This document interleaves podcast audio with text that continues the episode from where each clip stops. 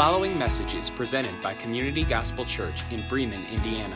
It is our great privilege to share this ministry with you. We in no way intend for this to be a replacement for the local church. It is our prayer that this would serve as a resource to help make Jesus Christ known in our congregation and other congregations gathering across the world. For more information about Community Gospel Church, visit www.communitygospelchurch.com.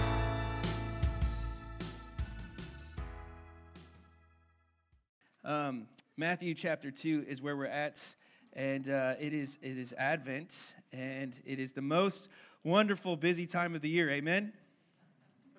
Oh, my word. Good grief, right? I mean, you cannot get any busier. I am packed. We had like four concerts last week. My kids are sick. People are throwing up everywhere. I'm done. Are you guys done? Let's just have Christmas. Let's get this thing over with, right? And the worst part is Tuesday, my kids are coming back from school. I don't know what I'm going to do with them, right? I feel like my wisdom is flying out the window. And that's what we're talking about today is wisdom. So I'm going to preach to myself just as much as I'm preaching to you. Um, but the Bible is filled with so many examples of wisdom. And I'm sure as you were opening your Bible to Matthew chapter 2, uh, verse 1, it says right on the top, the visit of the wise men. And the Bible's filled with wise men. In the Old Testament, for example, you have people like Enoch who walked with God and he was no longer a wise man. You have Noah who builds an ark to the Lord. You have Ruth who really paves the way for Jesus and his lineage. You have King David, whose son Solomon, also both wise. New Testament, you have Martha and you have Mary and you have all the disciples that follow Jesus. And the thing that really resonates when we study God's word in this beautiful text that's in Matthew chapter 2 is wise men come to seek the Lord. And I'm really praying that that was you this morning. That's why you're here at Community Gospel Church, is that you are striving to seek the Lord and to follow Him and asking yourself, how should I live this life that God has given to me? I was driving the other day, and in the farm field, there was a sign, and it said, Wise men still seek Him. And as I saw that sign, I wondered to myself, do they? Do they still seek the Lord? Do we still seek the truth? And then the answer to that question is no. We do not seek the Lord, He sought us.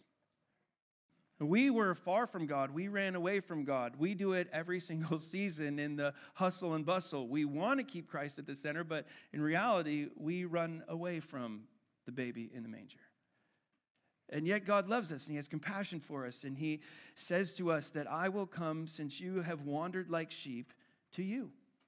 And I will show you the things that you need to see. And I'll show you the light of life. And in John chapter 1, it says that in the beginning was the Word, and the Word was with God, and the Word was God. And it talks about how He is the light. And we're going to talk about that next week at Christmas. But since Jesus comes and he seeks us, we meet with him, and then we respond back to him, and we realize that in our relationship with God through faith and trust in Christ, that is where all wisdom is found. That's exactly what the wise men are going to see here in Matthew chapter 2. So today we're all about obtaining godly wisdom, asking God, how should I live my life in this season that's entrusted to my care? Matthew chapter 2, verse 1. Now, after Jesus was born in Bethlehem of Judea in the days of Herod the king, behold, wise men from the east came to Jerusalem saying, Where is he who has been born king of the Jews?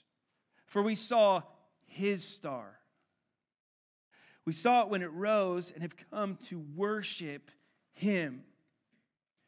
The first way that we become wise in anything, in any of our endeavors, whether it's this season, next year, whatever the case is, is we have to approach the Lord in confidence, knowing full well that He has our best intention in mind. Now let's look at verse 1. It is not known how much time has transpired after Jesus was born. Scholars disagree on this of what the timing of the arrival of the wise men or magi from the east was. If you compare Matthew chapter 2, verse 1, with Matthew chapter 2, verse 7, as well as verse 16, it suggests there's about two years after the birth of Jesus Christ has transpired, which would mean Jesus and Mary and Joseph are still in Bethlehem, which is called the house of bread of Judea, which is the scene, if you connect New Testament to Old Testament, of Ruth's life with Boaz in Ruth chapter 1, verse 1. It's also David's home who was born and anointed king by Samuel in 1 Samuel chapter 17. It's rich with history and lineage for a reason and a purpose. Bethlehem came to be called the city of David. So Jesus, who was born in the house of bread, calls himself in John chapter 6, verse 30, 35, the bread of life, true manna from heaven, one who can be approached. To receive the fullness of life and what it means to be alive. So Joseph and Mary went to Bethlehem from Nazareth because it was their original family home and they needed to register for tax purposes there, and all good politicians say amen. Silence. And if they've been here for two years, we know that they're probably out of the stable, and it's not a stable, they're probably out of the hitching posts, if you will, and they're into a house. So that's where Mary and Joseph are at. But what's the climate of the political realm that's transpiring? Well, if you look at that verse, we see Herod, or Herod the Great, is the current leader. And he is, ready for this? I know this is going to throw a lot of you guys off. He's paranoid, cruel, and ruthless. Fitting of a politician. by the way, I have political friends, so not all of them are like that. But regardless, it's, it's bad. And Mary and Joseph are told constantly not to fear. So, wise men, second part of verse 1, from the east come. Wise men are also known as magi. Now, I know that you have in your mind the magi are three, but that's not necessarily the case. There could have been multiple magi that approached uh, the Lord. Magi means many and from it, the Persian word magus, which means great or great and powerful men. So there's many great and powerful men. Now here's my question why does the nativity scene have the magi with them at Jesus' birth? That's heresy. But it sells lots and lots of nativity scenes. So you got to have three more pieces, right, to it.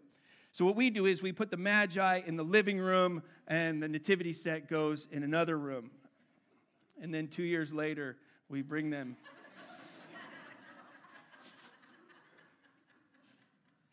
I'm just kidding. if your Christmas decor is out for two years, you got bigger issues. So, in the plural form here, magi refers to a high priestly class, ready this, of Persians or Babylonians or Medes who are also called wise men. Now, look at verse, the last part of verse 1 and into verse 2. Magi came from the east, or Persia, which is modern day Iran. This means it would have taken a long time to get there. We're talking eight to 900 miles to see Jesus. Now, here's been my question for years why did they go to see Jesus? Well, they know all, as Persians, the prophetical writing from Daniel chapter 9, verse 24 to 27. Daniel, if you remember, had been the chief of the court of seers in Persia. Balaam, also in the Old Testament, who was from the town of Pethor on the Euphrates River near Persia, in Numbers chapter 24, verse 17, had a prophecy that specifically mentioned a star coming out of Jacob. So, the wise men were guided to look for the king of Jews by a miraculous stellar event, which I think is fascinating. They call his star. I believe with all my heart they believed before they even got to Jesus. He is the Christ. It is his star. From here on out, it will be called the star, which shows where people stand in relationship to Christ being the Messiah. And really, that's all we know about this star. There's no biblical evidence that says the star was like in the sky, right? It wasn't on top of um, where they keep all the feed in Wyatt with that star. That's not like what it looked like. Who knows? We just know there was a star and it was. Now look at the second part of verse 2. Notice how the Magi approached the Lord. This is a wise model to follow. These men read and believed God's word. These men then, after reading God's word, went to find out if God's word was true. Which, by the way, the Bible loves when you do that. Then they recognized, after seeing Christ, the worth of Christ, humbled themselves to worship Jesus, and then obeyed the Lord. Americans are really good at the first four. This is what wise men do. This is how they approach the Lord. Wise women, wise men approach the Lord. Now, watch in verse 3. when Herod the king heard this, he was troubled. Understatement. And all of Jerusalem with him. And so, what he does is he assembles all the chief priests and all the scribes of the people, and he inquires of them where Christ was to be born. So, that shows us that Herod cares little about learning. Five. They told him, He's in Bethlehem of Judea, for it is written by the prophet, And you, O Bethlehem, in the land of Judah, are by no means least among the rulers of Judah, for from whom you shall come a ruler who will shepherd my people, Israel. Verse 7. So Herod summons the wise men secretly and ascertained from them what time the star had appeared. And he sent them to Bethlehem, saying, Go and search diligently for the child, and then when you have found him, bring me word that I too may come and worship him. One person in the text has pure motives, one person not so much. And what we're learning here is we have to approach the Lord to truly be wise with pure motives. In verse 3, it's no surprise that Herod was troubled after hearing the Magi came to Jerusalem looking for a born king. If you want to, you can circle the word troubled there. It's really interesting. It means like shaking, like boiled water. It is the same word that is used as Belteshazzar after seeing the writing on the wall in Daniel chapter 5, verse 5. Herod wasn't only troubled, if you notice in the text, it says, all Jerusalem was troubled with him, which is really a hyperbole because the majority of the unholy population in a holy city wasn't living holy lives.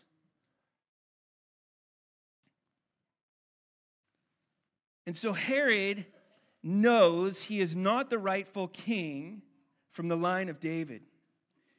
He wasn't even a descendant of Jacob. He's a descendant of Esau, who's an Edomite, which caused most Jews to hate him and never accept him as the true king. Even though he did a lot for the country, it didn't matter. He didn't come from the right line. You got there in a wrong way. And so Herod's job is in jeopardy. So Herod assembles all the chief priests, ready for this? All the scribes of the people, which is the temple hierarchy, the high priest, all of his associates were mostly Sadducees, bringing all of these honored religious leaders to give some spiritual advice. Now, if you are a, Sadducee or a Pharisee at that time, you would have thought, wow, he is bringing us in, he's going to have conversations with us, but something tragic is happening here. Because the Sadducees and the Pharisees, well, most scribes are Pharisees, did not get along. And so, what's happening here is an exceptional case of the enemy of another person's enemy means an alliance is formed. Which I believe with all my heart, this sets up the reason why Jesus was crucified. Because there's a common enemy among these two individuals. Now, watch this. Herod asks two questions, which is interesting. First question he asks Where is Christ to be born? In verse 4. Herod inquired of them where Christ was to be born, which is interesting because Herod connects the one born the king of the Jews with Christ, who is the Messiah. Not one person Herod summoned went back to the scriptural scrolls. That's sad. They knew the answer by heart. Micah chapter 5, verse 2. But the religious leaders knew the answers, but failed to communicate or even believe that they were true. It's like going to your pastor for advice, and he knows what to tell you based off God's word, but he doesn't give it to you. Find a new pastor. So, what's happening here is they fail to teach, they fail to give the facts, and they fail to go to Bethlehem. J.C. Ryle says it like this He says, Let all of us here today beware of resting satisfied with the head knowledge we have, specifically of the Christmas story. Secular people in our society know the Advent story somewhat better than we do. They could probably recite it just like we could. It is an excellent thing when rightly used, this head knowledge that we have. But a man may have much of it, and yet he will still perish everlasting. Even the demons in the pits of hell believe that Jesus Christ died on the cross for the sins of those who would come to know him as Savior. They know that Christ's death was sufficient for the whole entire world, but it was only efficient for those who would believe. And if they had a head knowledge of it, what is the difference between the demons in hell and us? We have accepted this gift of Christ the Messiah into our hearts, and it has radically transformed our behavior because of the indwelling of the Holy Spirit. So Ryle's asking, what is the state of your heart?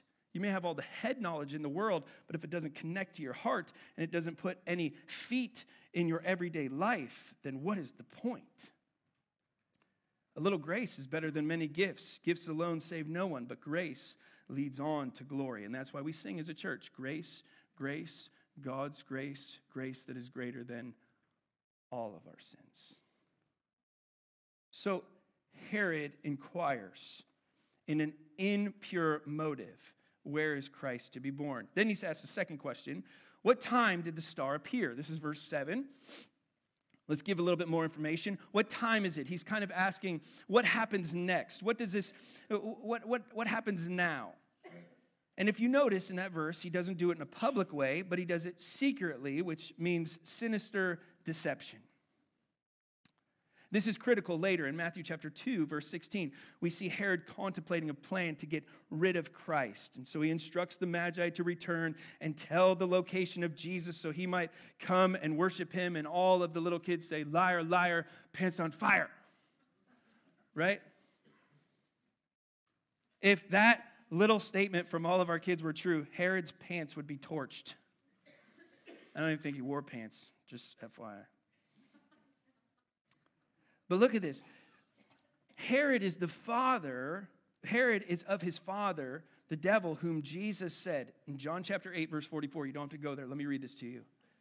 He was a murderer from the beginning. He does not stand in the truth because there's no truth in him. Whenever he speaks, he lies. He speaks from his own nature, for he's a liar and the father of lies. Herod is like father, like son. He's murdering innocent children to murder Christ. And just as Satan had tried to keep Christ from being born, now he tries to destroy him after he was born, and it won't end. So the motive is everything. So for us who are gathered here today, especially as we're looking at the Advent season, we would ask ourselves, why do I seek the Lord? Do I seek the Lord simply for my own favor? Or do I seek the Lord solely to worship him for who he is, what he's done, and what he will do?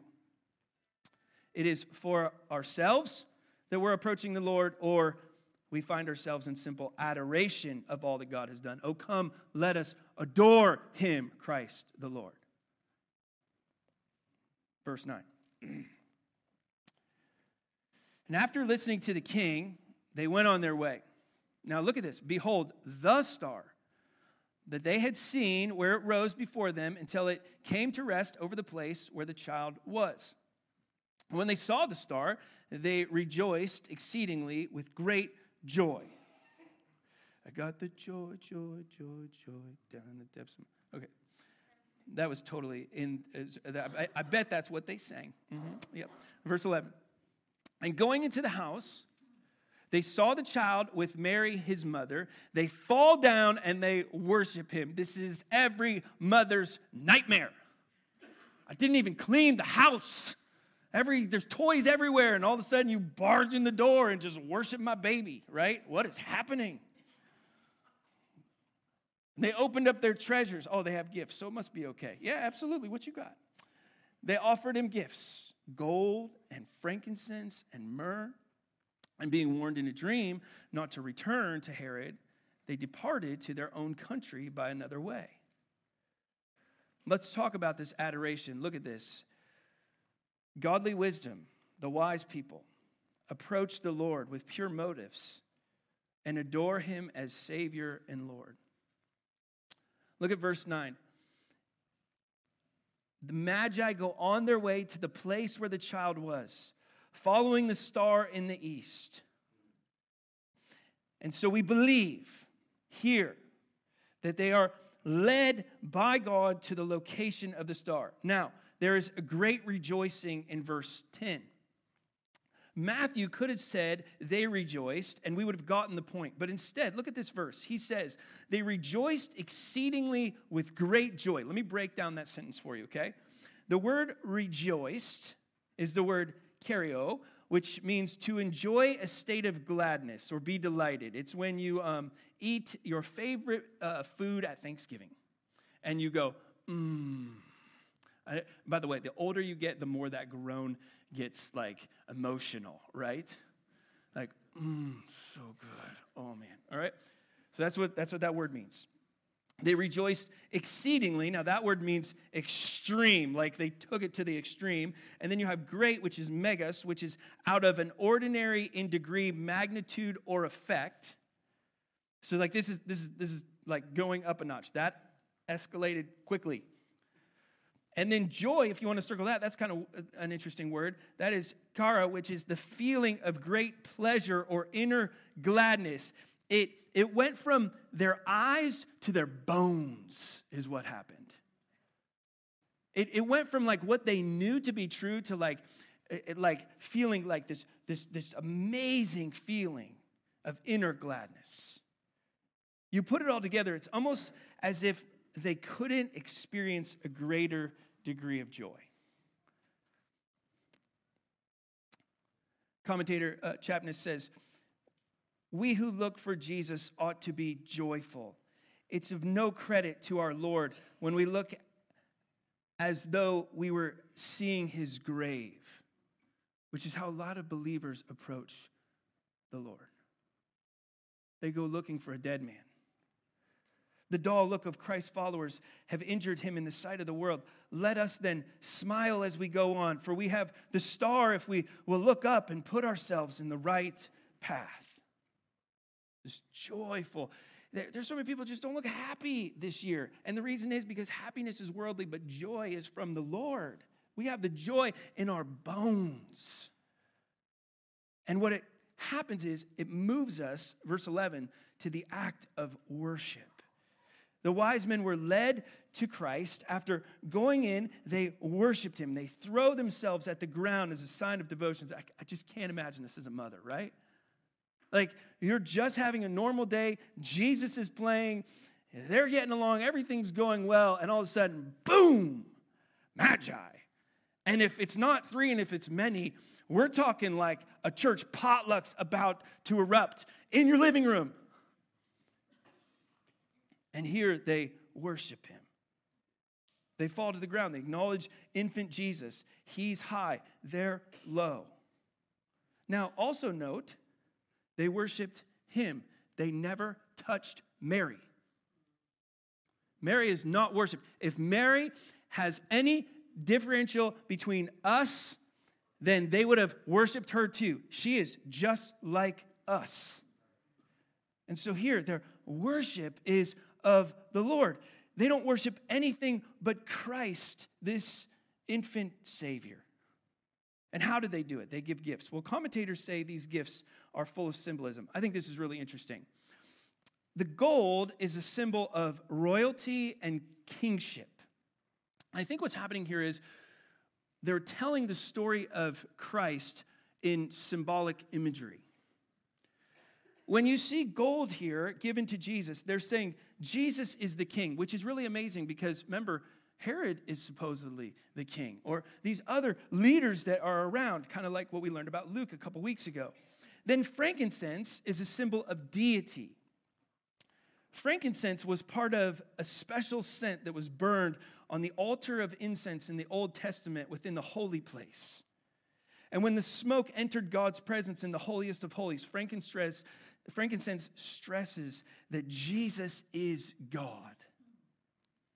And he will be God always. He will never, he has never stopped ceasing to be God. He never will stop ceasing to be God.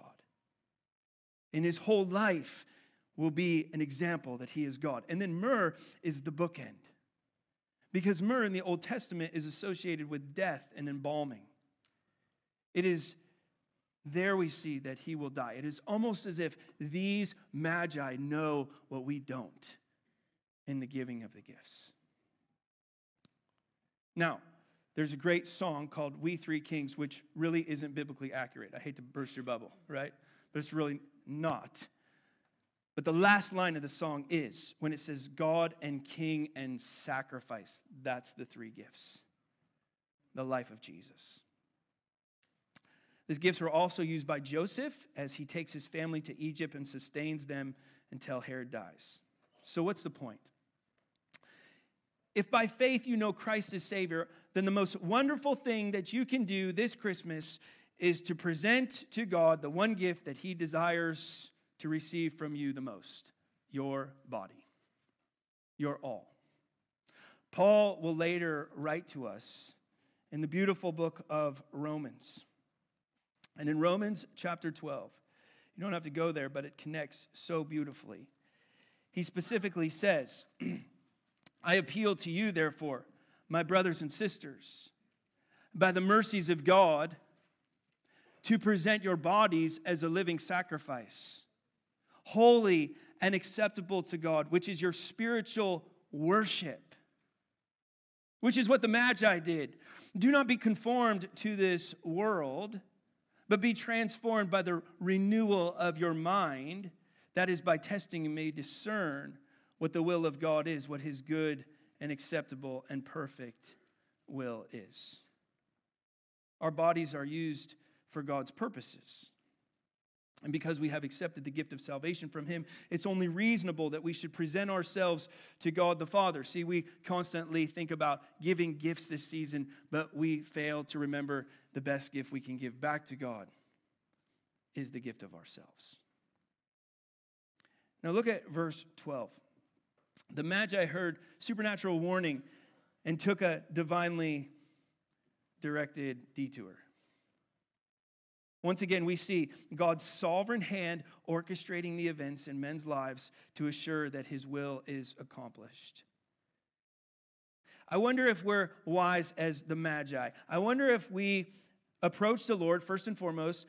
Secondly, I wonder what our motives are. Think about that, pray about that this week. And I wonder how we're doing in the adoration of God our Savior, Christ.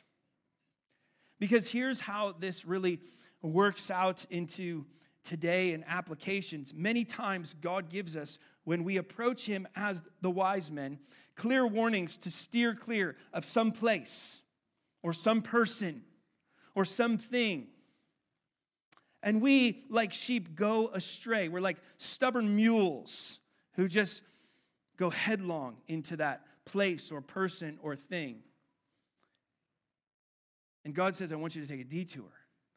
And maybe, just maybe, in all of the things that are going on this season, God wants you to take a detour away from the world and enter into worship of Christ. We also strive to go the places which adore Christ as Savior and Lord. What are the places that you populate that adore Christ as Savior and Lord? And as you think about that for the next year, what are the places in which you will populate which adore Christ as Savior and Lord? If there is a place that you do not populate that does not adore Christ as Savior as Lord, be cautious because Christ is Emmanuel, God with us. And because of his work, we can approach the Lord with faith and confidence, with pure motives to adore him as Savior and Lord, knowing that he has our best in mind. It is not a plan to hurt you, it is a plan for your good to help you. Because He's always with us. We worship Him in our hearts every day, trusting that He will show Himself faithful now and in the years to come. And just as the Magi sought Him, may you seek Him and worship Him and adore Him in all you think, say, and do. Heavenly Father, we praise you this morning as we have for 50 plus weeks this past year. We love you. We adore you. But our adoration sometimes falls short as we leave this place and we start to think about all the things that we have going on and all the things that we have to do. So help us, Lord, today to realize the importance and value of approaching you daily. That as we wake up in the morning, we would approach you through the reading of your word and through the time spent in prayer.